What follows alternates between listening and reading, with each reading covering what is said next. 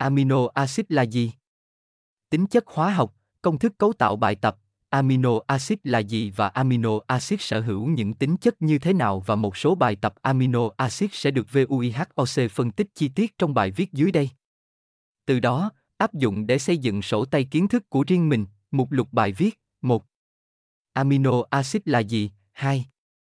Công thức cấu tạo của amino acid 3. Cách gọi tên amino acid, danh pháp 3.1. Tên thay thế 3.2. Tên bán hệ thống 3.3. Tên thông thường 4. Phân loại các nhóm amino acid 5. Tính chất vật lý của amino acid 6.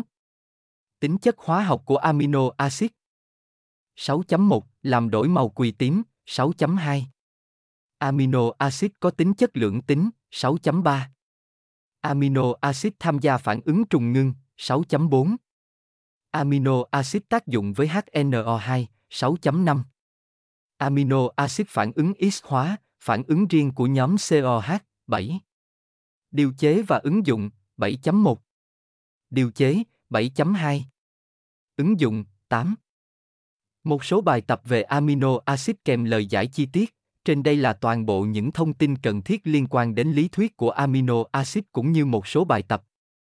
Đây là một phần nội dung rất quan trọng trong chương trình hóa 12 và đòi hỏi các em phải nắm vững trong quá trình ôn thi hóa trung học phổ thông quốc gia. Mong rằng từ các phần phân tích trên, các em sẽ có thể xây dựng sổ tay kiến thức của riêng mình. Chúc các em ôn tập tốt.